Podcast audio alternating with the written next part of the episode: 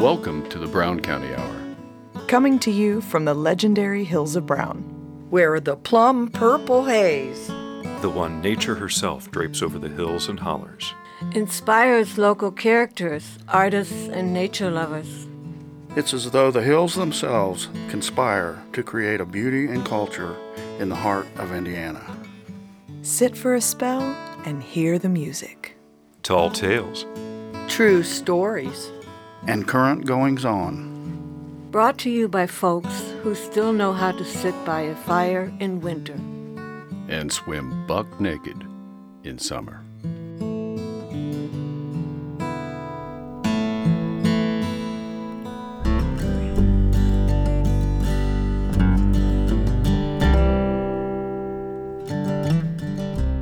Welcome to episode 130 of the Brown County Hour.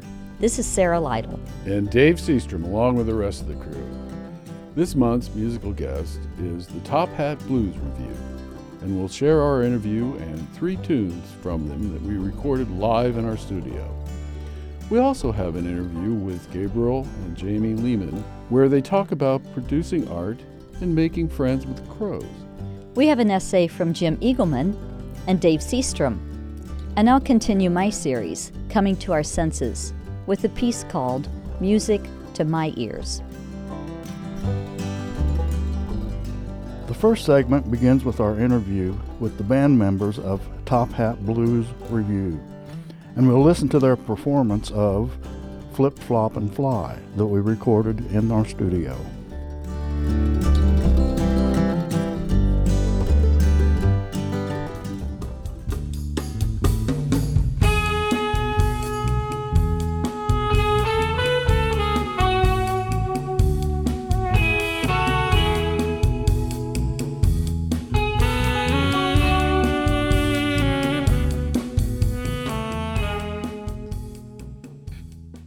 Well, it is my pleasure to introduce the Top Hat Blues Revue, who has just treated us to a really hot session of live music here in our studio. And friends, I'm here to tell you they blew us away. And I'm going to ask everybody to go around and introduce themselves, and then we'll talk about the history of the band. All right, I'm Mark Gravely, guitar player, singer, and chief uh, bottle washer and do windows as well. Okay. That's right, boss. I'm Tony Sadler, bass player of the band, newest member of the band, and youngest member of these just these, to do. just barely distinguished gentlemen. I'm Mike Moody. I'm playing drums and singing, and uh, I'm the oldest member of the band. And uh, we got a sax man. His name is Hey, I'm Rick Mitchell, and I'm uh, I'm originally from Bloomington. I went to Bloomington High School South, so I've played sax ever since high school in Bloomington High. As I say, this is a very unique situation for us here in the studio, and clearly, you guys are you know electric musicians. We don't often get that here. So let's talk about the history of the band a little bit. Well, the Top Hat Blues Revue's been together 26 years, and Mike has been with me through most all of that. Rick joined us in like 2008, about 15 like years that, ago. About 15 years. Like that, yeah. And uh, we've played on and off around, and we've played down in this area quite a bit.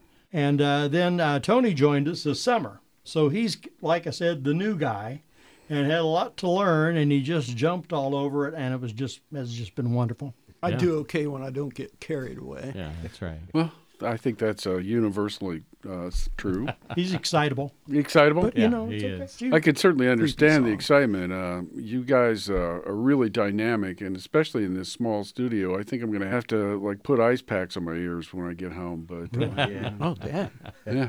Well, we try to specialize in that because we we have to play a lot of small venues. It seems like, and then Yeah. you get outside where it's big, you have to get a sound system, and you have to adjust to that. But we've been doing it a while.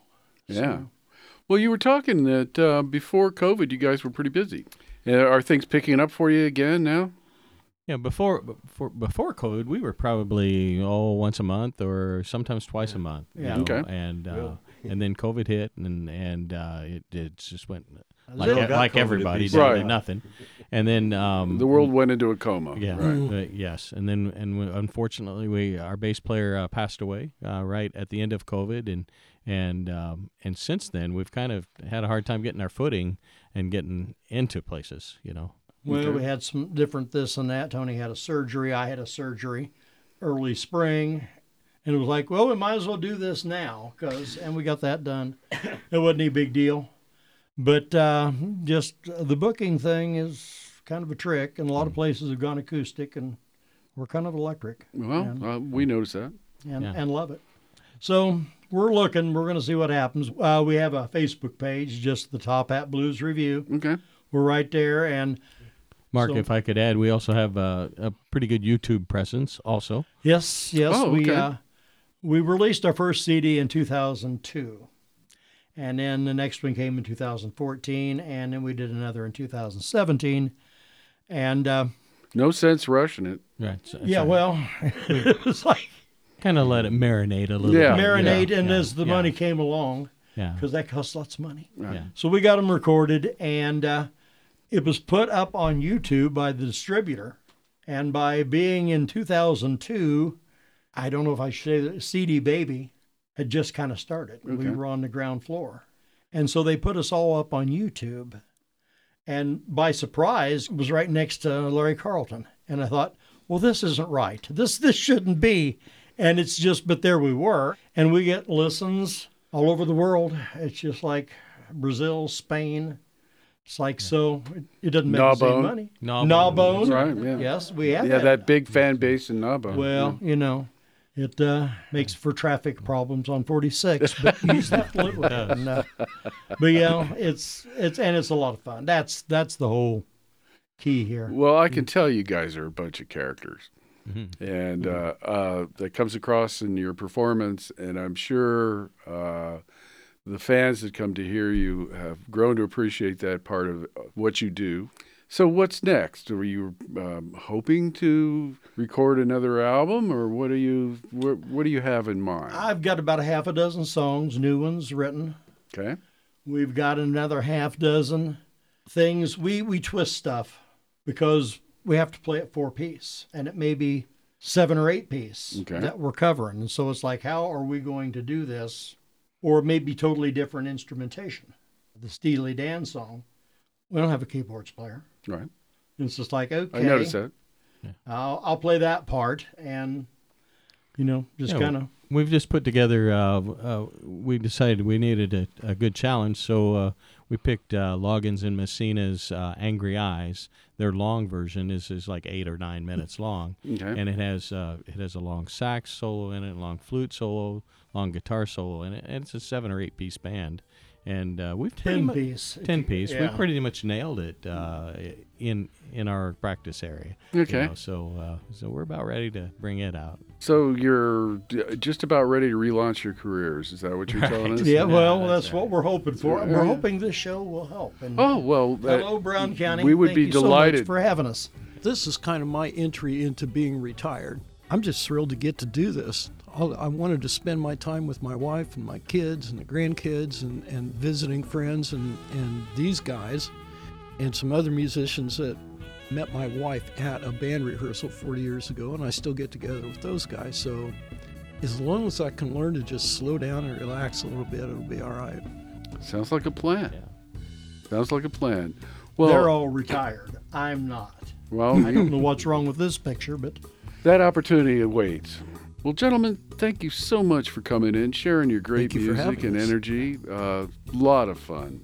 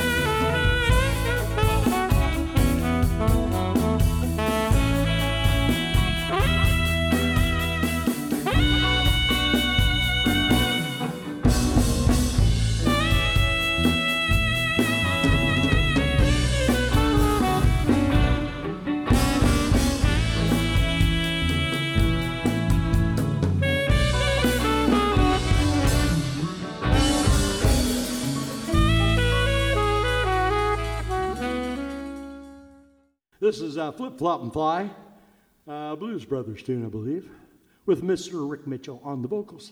A one, two, three.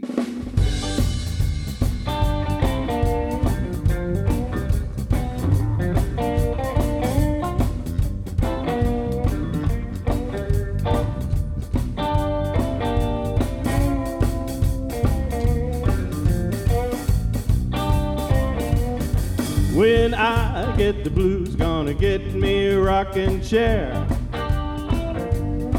When I get the blues, gonna get me a rocking chair. If the blues overtake me, gonna rock myself away from here. When I get lonesome, I get on the telephone. When I get lonesome, I get on the telephone. I call my baby, tell her get herself away back home. I said flip, flop and fly. Don't care if I die. Flip, flop and fly. Don't care if I die. Don't you ever leave me, don't you ever say goodbye. Here comes my baby, flashing a new gold tooth. Here comes my baby, flashing a new gold tooth. Well, she's so small, she can mambo in a payphone booth. Like a Mississippi bullfrog sitting on a hollow stump. Like a Mississippi bullfrog sitting on a hollow stump. I got so many women, I don't know which way to jump. I said flip, flop, and fly. Don't care if I die. Flip, flop, and fly. Don't care if I die. Don't you ever leave me, don't you ever say goodbye. Play it, Mark.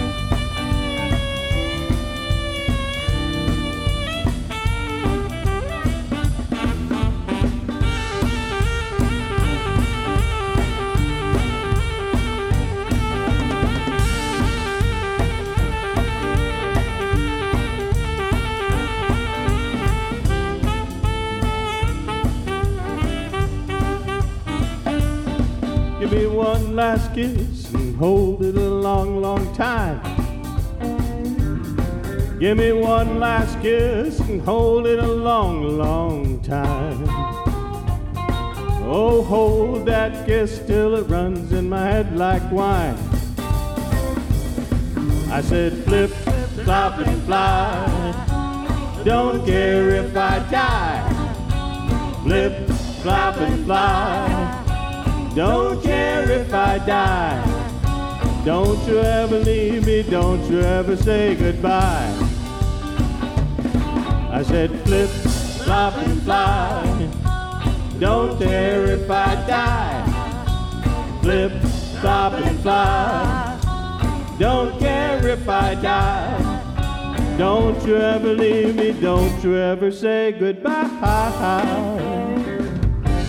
Woo!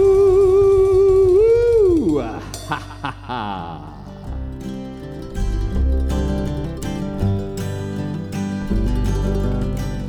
Now we pause for station identification. You are listening to the Brown County Hour on volunteer powered community radio, WFHB, at 100.7 in Brown County, 91.3 and 98.1 in Bloomington, 106.3 in Ellettsville, and online at WFHB.org. Support for WFHB comes from Our Brown County, a magazine for locals and visitors featuring art, entertainment, and county characters since 1995. Printed six times a year and available online. More at ourbrowncounty.com.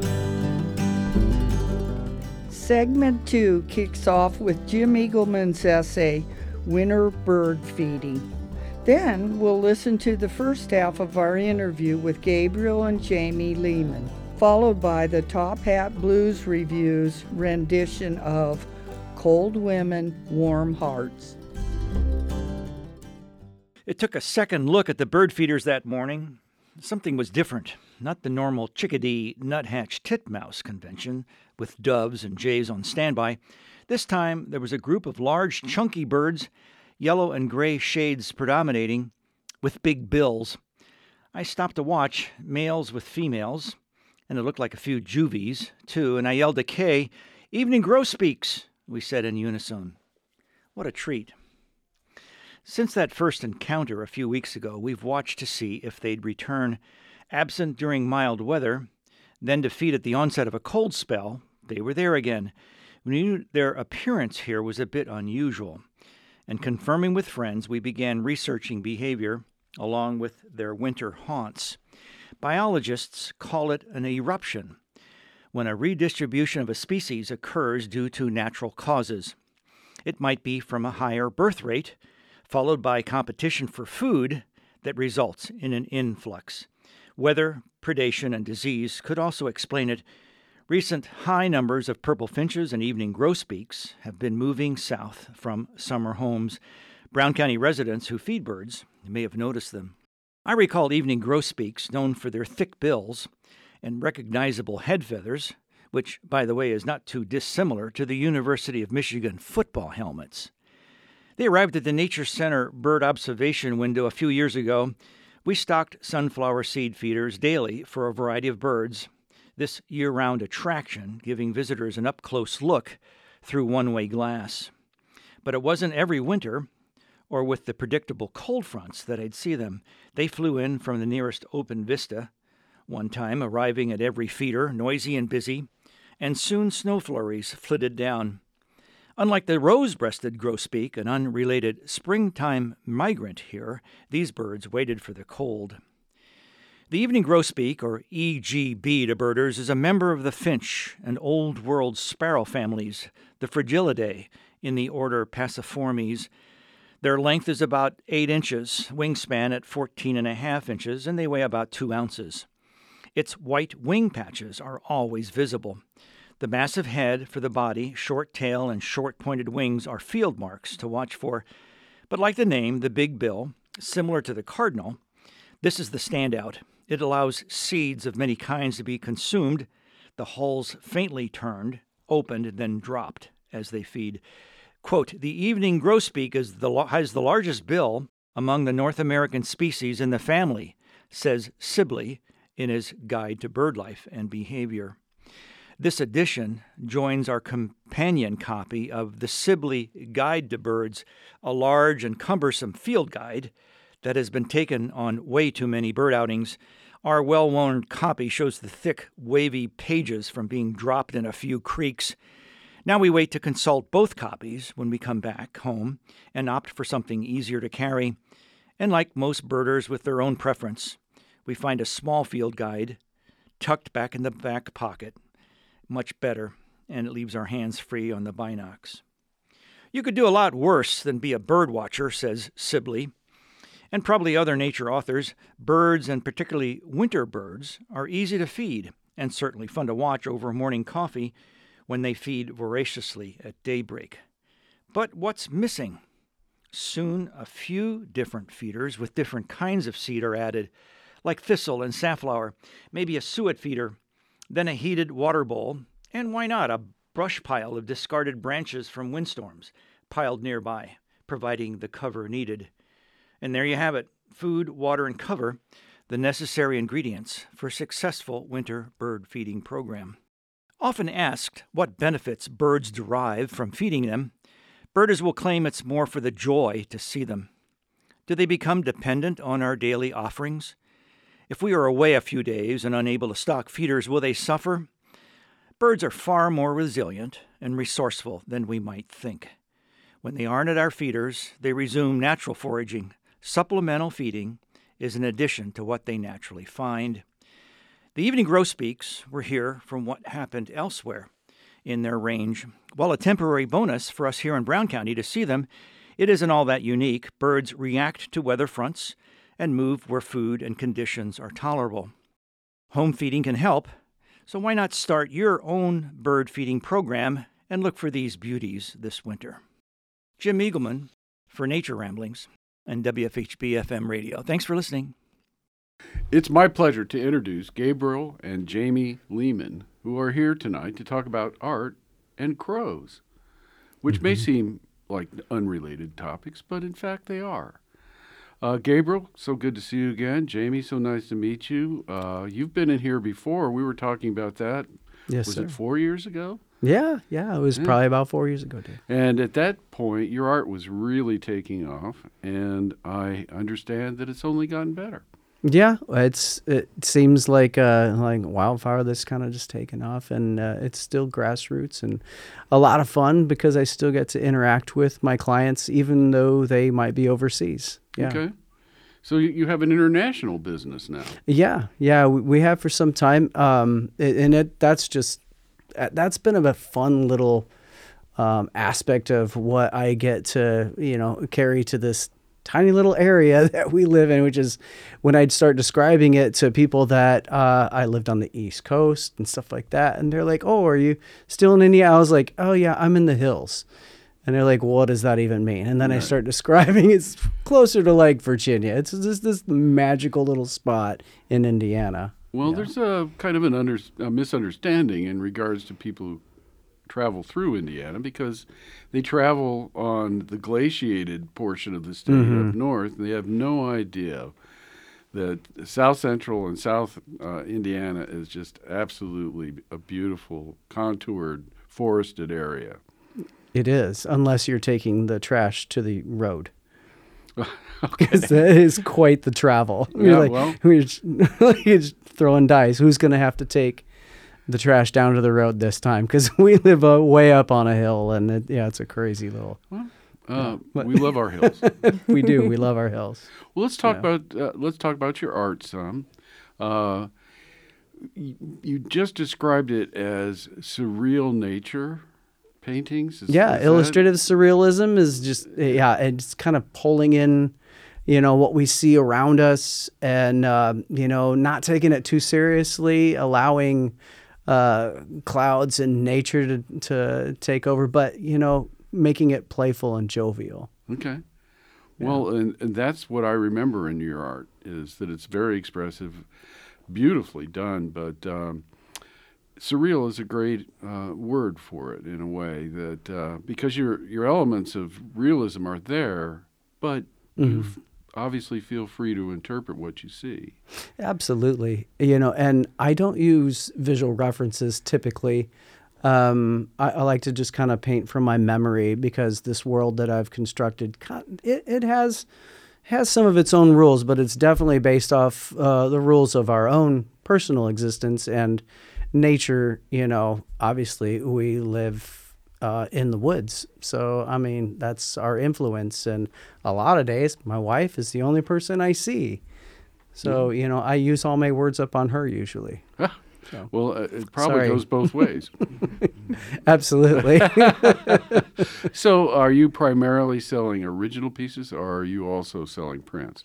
So, we sell a lot of prints as well. Um, and that's been a part of the business that I have uh, handed over to my wife. She's really good at paying attention to detail and and you know really making sure that everybody's taken care of uh, in the moment. Wherein if I am in charge of trying to get prints out, I'll fall into a painting and get lost for two or three days and be like, oh my goodness, well, we sold a lot of prints. I don't even.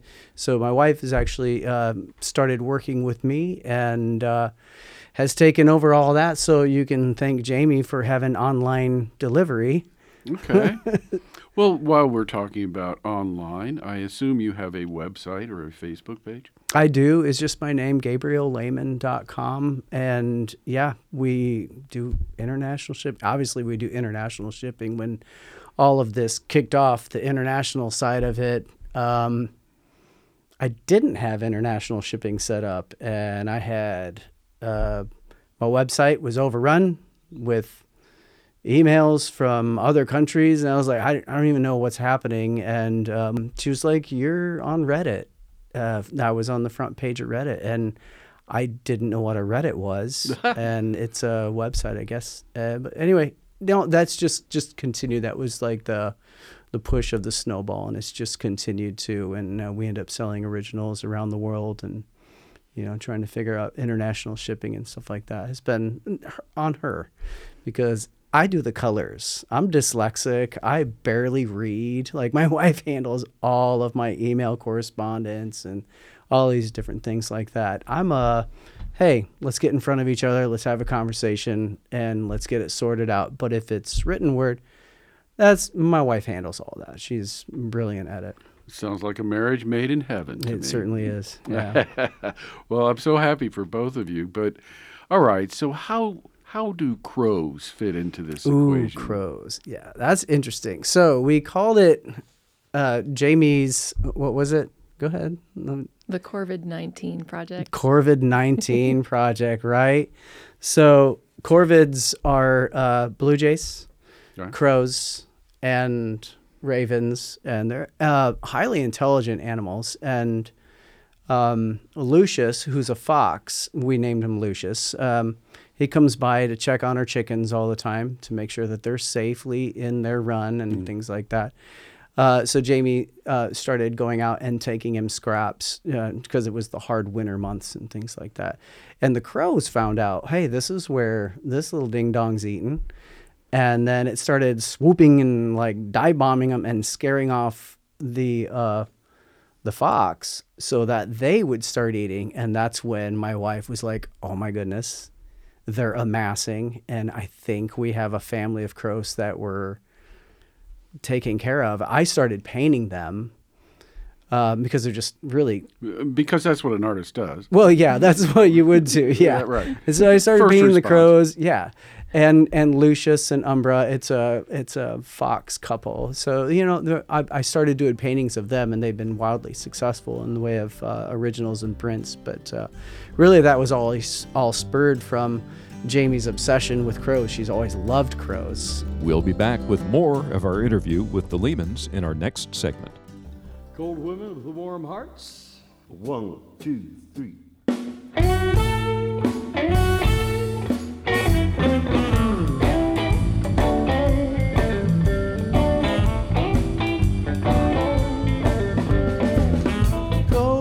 With your warm heart.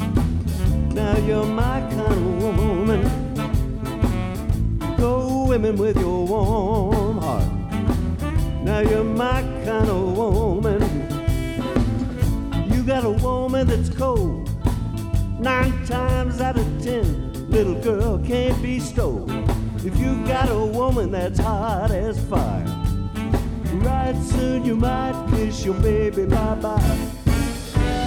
Cause if she's hot and she knows she's hot, you just can't please her with what you got. Cold women with warm hearts, well, you're my kind of woman. Cold women with warm hearts, you're my kind of little girl. You got a woman that's hard to get. Nine times out of ten, the little girl, she'll stay with you got a woman that runs to every man she hits. When you get home, she might be done spent.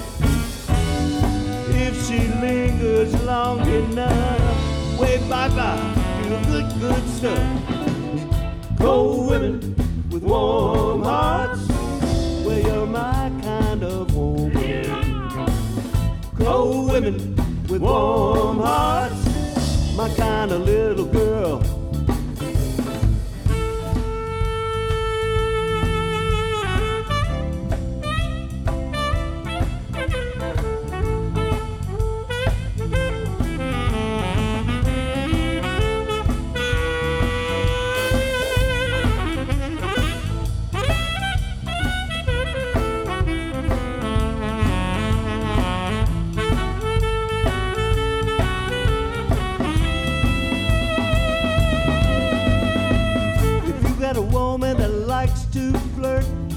Call your family doctor cause you're gonna get hurt. If you got a woman that loves to laugh and grin, buddy, she might stick with you until the end. You got a woman can't count on her fingers and toes, no telling how many men she's been exposed. Cold women with warm hearts, well, you're my kind of woman. Cold women with warm hearts, my kind of little girl. Yes, you are.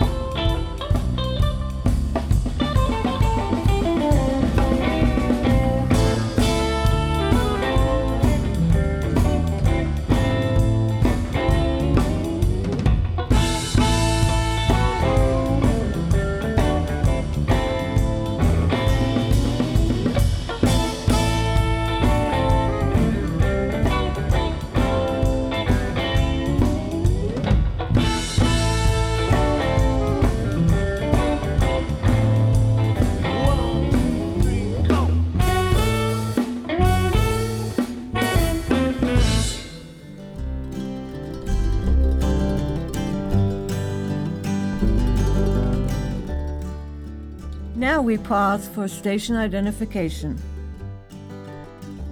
You are listening to the Brown County Hour on volunteer powered community radio, WFHB, at 100.7 in Brown County, 91.3 and 98.1 in Bloomington, 106.3 in Ellettsville, and online at WFHB.org.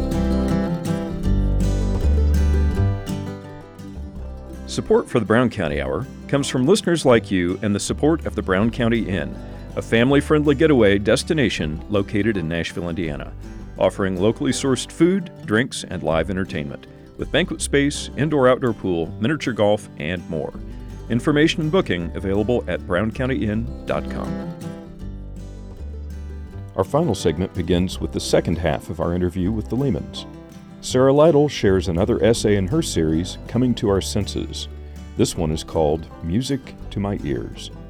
Dave Seastrom has an essay about hard times in Brown County, and we'll close the show with the Top Hat Blues Revue performing the song Pretzel Logic. Well, uh, Jamie, do you name your crows? Do you have individuals that you talk to? Just one, yes. Um, so we have a, a crow that has a broken leg, and um, she showed up about uh, in about April, and um, so she was just kind of hopping on one leg, and we reached out to um, our friends at the Indiana Raptor Center, Okay. just right here around the corner, Right here. and they had some great information for us, kind of the the foods to feed her and, and that sort of thing. Um, but you know that if she if she doesn't want to be caught, that she won't be caught. So and they did let us know that um, there are several birds that can live happily with one leg in the wild. Okay. Um, so since I was providing food for her, um, I'm, I'm out there about five times five times a day checking on her. I feed her three times a day with fresh water. Well, you've mentioned her several times, and you said she has a name. What yes. Oh, it's Raja. So, Raja. um, and that's that's a, a boy's name, but it, I named her after the um, the the tiger in Aladdin, Okay. um, because it's it's this faithful companion and protector, and I know that she would she would definitely dive bomb anybody that that that came after me. So I and I think it's a female. Um, it's hard to tell, but by, based on by based on her size, um, I think that she's likely a female. How is Raja's leg doing? It she still has a limp. Um, it didn't fall off, which I was I was told that it, it's possible that it could have just fall off, um, and it didn't. Um, it looks like maybe the fu- the bones have fused back together, but it still kind of hangs funny, and she just hops. So she doesn't walk like other crows do. She just kind of hops around. So, okay, so Raja shows up. She's got this bum leg. You nurse her back to health. You you have other crows that show up because you're feeding the foxes. How many crows are we talking about now? Um, well, right now we have a group of six. So it it was three for a while. Um, and then there were more babies, and then some took off for the winter because they're semi-migratory. Okay. Um, so the the least we've ever had is two. We had one couple that stuck around, um, and then we had three because they had uh, a baby, um, and then that one stuck around because sometimes they can help their parents with the new eggs.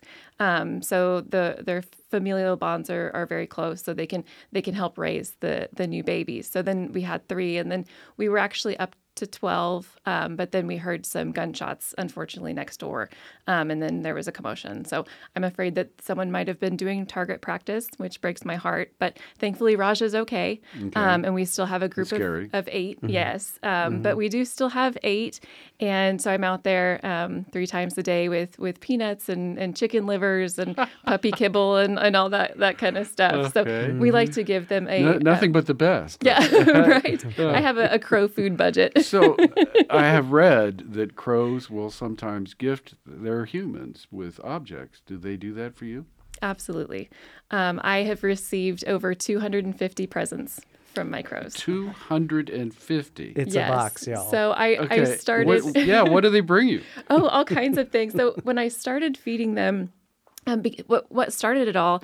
I had read a book by John Marzluff, and he he had done a an experiment on how crows can recognize human faces.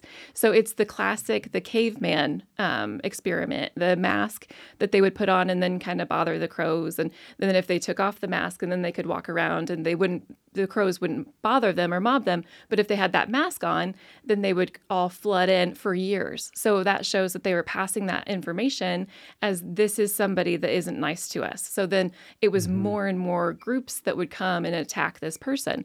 Um, so I I was sold, knowing that they recognize human faces. That blew my mind, and I had always wanted to be able to feed crows and befriend them and all of that.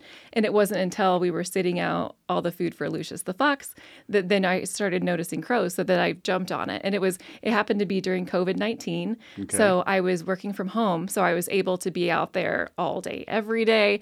Um, my my schedule was very flexible, so anytime I had a five minute coffee break, I would be out front, um, and I shake the um, I shake a tub of food so they can hear it and I'll come in. Um, and So you call your their signal. crows. Yes, Mhm. the dinner bell. The Right. dinner bell. Um, so they have brought me um, everything from some of my favorites. One of the very first presents they brought me was um, they were really going big for the first one. They brought a a rabies dog tag from a dog's collar. Wow. Um, and and of course the first thing Gabriel said was, "Where's the rest of the Where's dog?" the rest of the? Yeah. Of course, No- no dog Oh, was no. harmed, hopefully, Yeah. yeah. Hopefully not. Right. Hopefully not. And another favorite is a um, a headlight from a car. They bring little scraps of. Well, they've brought me a lot of carpet. So carpet fibers have been the the the most that they that they've brought me. Um, it's For your they've- nest, Yeah, for to make my nest nice and cozy. I think they've brought me things for like strings and carpet. Do, do they leave these objects in the same place? They do. Um, it's Yeah. about a three foot radius area that we keep clear um, that's just on the ground where we put their food and water. And they typically leave the, the stuff right next to the water bowl. and, and a lot of Kit Kat wrappers, anything that's fun and shiny, a lot of glass, um, so and some metal and you know anything that, that's shiny and they think that I might like. Well, you've only named one. Well, one Oh, was Colonel goodness. Fluffy Pants for a while. Okay. Because he was- So he found that degrading, and he's the one that flew south. Yes, I'm pretty sure. I'm Okay, pretty sure he wasn't having it anymore. Yeah, well, since they're so hard to tell apart, um, and of course we can only tell Raja apart. But Colonel Fluffy Pants, he was. Uh, it was before he came into all of his adult feathers. He was a juvenile, so Okay. he they have these really fluffy feathers, and it's it's really cute. So, but then he grew into his adult feathers. So Eh, they crash land. When, when they're they're, young, you want to watch a young crow try to land. Okay. It's hilarious. It's more It's like really a sweet. duck and roll situation. it's pretty Well, our crows go ah ah right. Mm-hmm. So you get far enough south, and the crows go uh uh uh uh, and it, but they're crows, and you look Yeah. at them, and it's the most maddening thing in the world. You'd be just about to do something, and a crow will see you and go uh uh That's amazing, and they they can mimic sounds. Um, well, and I wonder if that's learned behavior. It is. yeah, and and they have different dialects um, through like in different family groups, and um, typically, so so crows can talk like a parrot. Um, they're capable of doing that with their two sets of vocal cords, but um, it's usually captive crows that have been rehabilitated Okay. that can that they they learn to speak. So it's not typically crows in the wild. So But- nobody's calling you Jamie. well, not yet, but I have been working with. Raja. So um, I've limited my vocabulary. When I go out every morning, I'll just say, "Oh hi, oh hi," and um, I I thought I. I, I thought I was hearing things the first time I heard, oh, and I thought maybe it was a neighbor or something. And then I told Gabriel about it. I was like, maybe I'm going crazy. And then I had him come out with me, and and she has every once in a while. It's not every time, but she'll see me and she'll say, oh, oh. So- Nice, Mm-hmm. nice. It's really interesting. well, it's wonderful that you've developed this relationship with these birds. We we have crows. I mean, there are a Mm-hmm. lot of them in Brown County, but our crow our crows don't really take us personally. Probably because we don't feed them the way you do. yes. They love boiled eggs. So that, peanuts in that's a shell. tip, folks. If you want to make friends with crows, bribe them. Yes, absolutely. I am not above bribing bribing anybody for friendship. Ah, well, there you go. Well, thank you so much for coming in and sharing your story and Thank uh, you. both stories actually. And I'm so happy that you found each other and that you're forging this great life in Brown Mhm. County. And not only is the art world appreciative, but uh, a murder of crows. She's killing Thank it. you y'all. so much. Just killing it. She's right. killing it. Hi, this is Sarah Lytle, and this is my second piece in the series, Coming to Our Senses. It's called Music to My Ears. In December, I introduced the word aesthesia, perceiving with the senses, and I spoke about smell. This time, I'll touch on hearing, sounds, and silence. My father appreciated the quietude of nature and requested no music at his funeral. Owls hooting, squirrels barking, fish jumping, wind in the trees. That's music to my ears, he'd say. His workdays were filled with hammers, saws, stone cutting tools, as he built from foundation to roof, inside and out. I loved being in the woods with him. Would you think about putting a period at the end of a sentence? That was my cue to shut my mouth and open my ears. he taught me to listen to the sound of snow falling and hear that moment when it changes to rain, and to the sound of silence. A lot of my growing up time was spent in the woods, staying within hollering distance. I guess we call these woods hills and hollers for a reason. When we were too rowdy to use our indoor voices, the directive was take it outside. The Weismillers had a pole mounted dinner bell that carried sound farther than a person could holler. We all heard when it was supper time. And I learned to whistle my tomcat home because I couldn't yell, Here, kitty, kitty, kitty, here, spook, loud enough. Some winter nights I'd walk over the hill to sit in the silence of a dark woods and listen to the songs of the ice on Tanner's Creek. It would groan and ping as the creek froze, with the promise of thicker ice on Schneebelt's Pond, the place of neighborhood skating and hockey and wintertime outdoor crackling fires. Now that's music to my ears. For most of us, the first sounds we heard were the rhythmic heartbeats of our mother. Babies can sense sound in the womb. Inuit peoples refer to this as the time of being under the ice. Fresh born infants respond to music, and by the time they're toddling about, They can sing simple songs and even make them up. When we sing, our pupils dilate, our vocal cords vibrate, and so do some of our bones. Hum with your mouth closed, and sound travels through the inner ear directly to the skull and even the sternum. We listen with our bodies, not just our ears. Helen Keller, who listened to music through vibration, remarked, I have found deafness to be a greater handicap than blindness. Every culture on our planet makes music. Usually, drums, flutes, and songs are crafted first. When some musicians play, it's like the spirit of life plays through their entire body, and they become as much an instrument of sound as the one they're holding. Music is a mood shifter, a healing balm. I've witnessed residents in the fog of Alzheimer's come alive when graduate students from Ball State Music Department played for them. Feet tapped, bodies rocked, hands directed the music of the moment, music to their ears and their bodies. Sound is all around us and within us. Why don't snow blowers and leaf blowers have mufflers?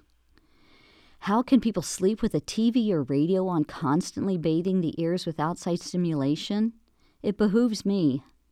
Be kind to your ears. Control the volume and content that you subject them to.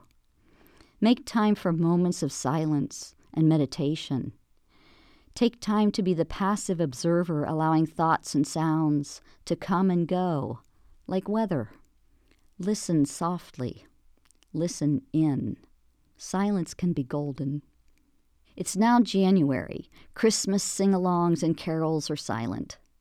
But your world doesn't have to be. Ring in the new year with laughter and songs that release endorphins and oxytocin. Dose yourself with a little bit of feel good. I will be. I'll be enjoying a 44 year tradition with my BC friends, that's before children, for a full day of good food, live jams, and a rowdy rendition of the Hokey Pokey. Now that's music to my ears and my whole body, too. I'll turn myself around. Here in Hill Country, we survived the great winter storm of 2022. And we're beginning a new year by looking forward to everything that comes with it. The first time this episode will air is on New Year's Day. This has happened only once before, and I'm taking it as an auspicious beginning for 2023. Brown County folks held up pretty well during the polar vortex. As country people, we know that we have to take responsibility for ourselves, just as those who came before us did. We have an advantage of central heat and electricity, but we also know that the power frequently goes out when it's windy and cold. And for the most part, we're prepared to ride it out when the inevitable happens. On the day before the big storm hit, I was thinking about the advantage of having a decent weather forecast that gave us plenty of warning. From the looks of that day, there was no way to tell that we were about to be pummeled with icy snow and temperatures below zero. Our predecessors would have had no warning, and it's likely that many of them were caught unawares when storms like this came rolling through. Without advanced warning, they would have had to survive with the food they had on hand and whatever firewood they'd put up for the winter. Because we knew that was coming, we were able to stock up on food and fuel, which gave us a distinct advantage over our forebears. Even so, the way I picture it, their lives were tough by today's standards, but they existed in nature and they were well aware of what it takes to survive a long, cold winter. In many of the interviews I've done with the old timers, the one refrain I've heard over and over again is We were poor, but we didn't know it because everybody lived the same way. This is something to think about. When abundance is relative and measured with the prosperity of others, it's easy to feel satisfied with what you have. The true measure of abundance is having enough. And during the hard times when every meal was a challenge, and the winter was raging, a full belly was a reason enough to celebrate, and no one took this for granted. After the clear cut, Brown County became a barren wasteland, devoid of large game. There was no such thing as a job, and most folks had never seen money. Instead, they bartered for goods and services. So, any skill you might have was traded for the skill that you needed, and anything you grew was traded for what you didn't. Sam Fritch was born on Possum Trot during the raging snowstorm a hundred years ago this January. His great grandfather, Doc Fritch, drove through the snow from Unionville in a horse and buggy and delivered Sam and his twin sister. Sam told me that everyone knew Doc Fritch because he delivered half the people in the county. That was true a hundred years ago, but a lot has changed since then. The Brown County Sam knew was much different than the reforested county we live in now. Sam recalled seeing what was left of the giant tree stumps from the old forest, and he heard the tales of hunting deer and turkey, but none of these creatures existed during his childhood. As a small boy, his contribution to the family was hunting rabbits and squirrels for the table, and he was set out into the bush with a tiny handful of bullets with strict instructions not to waste a single shot. His family was better off than many because they had a dairy farm. The reason they could keep a few cows and barter with the milk they produced was because they had a deep, hand dug well that kept the milk cool enough to store. Sam recalled helping his mother at the tomato canning factory on Bear Creek. His job was hauling firewood and keeping the fires burning. The women boiled the sauce, washed the jars, and saw to the canning. They could profit from this enterprise because the very train line that hauled the forest away some 40 years before made it possible to sell their canned goods in Indianapolis. When our weather turns rough and the winds howl and the power goes out, I think of times past and what our hardy predecessors did to survive. And you know what? I think we have it pretty good. In fact, we're lucky to live in a time where we can choose to be in the outback and still have the comfort of modern civilization. Not so long ago, on the very ground where we live, this was not the story. And as I reflect on the new year, it's also appropriate to remember where we came from. This is Dave Seastrom. See you next time. This is a uh, song by Walter Becker and Donald Fagen, better known as Steely Dan. It's called Pretzel Logic. One,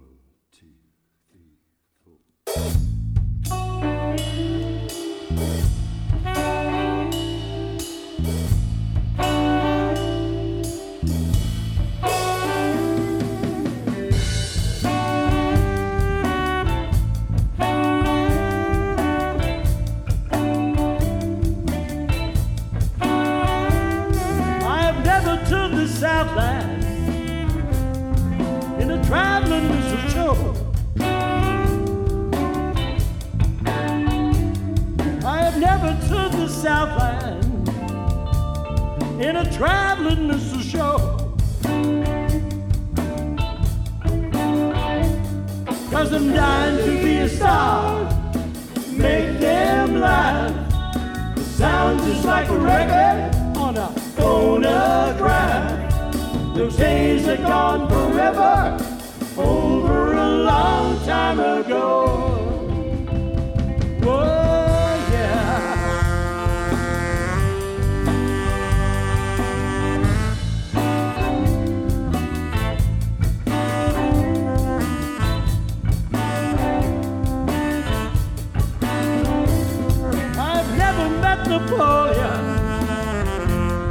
But I plan to find time.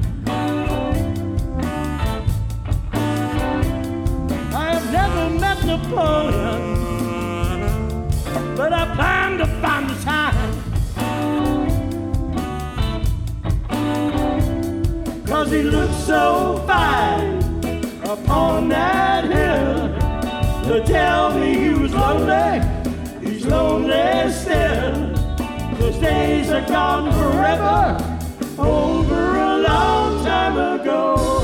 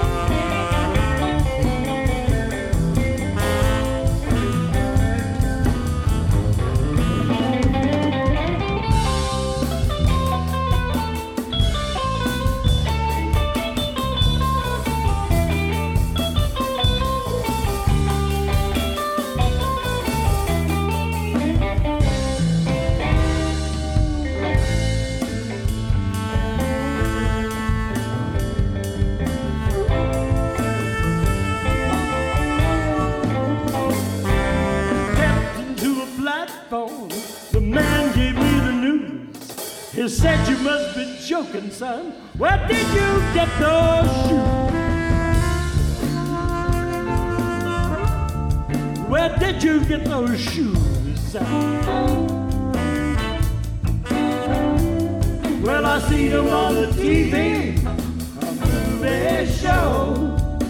Velvet times are changing, I just don't know. These days are gone forever, over a long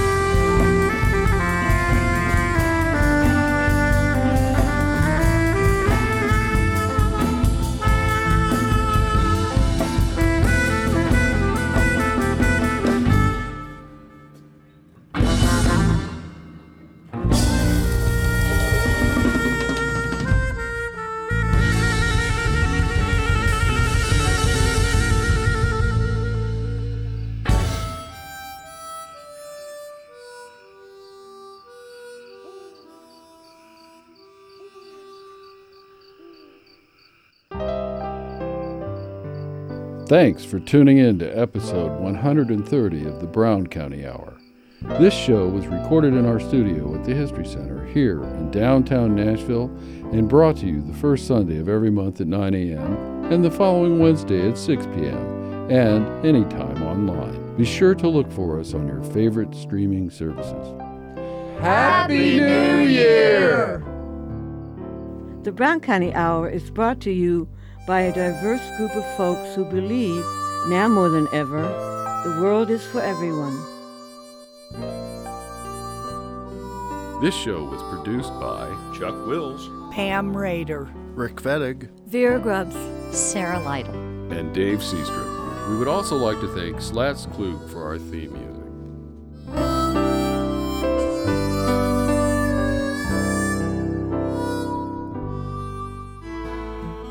You have been listening to the Brown County Hour. Coming to you from deep in the woods of Brown County, Indiana. celebrating the arts, culture, and nature that make this such a unique community.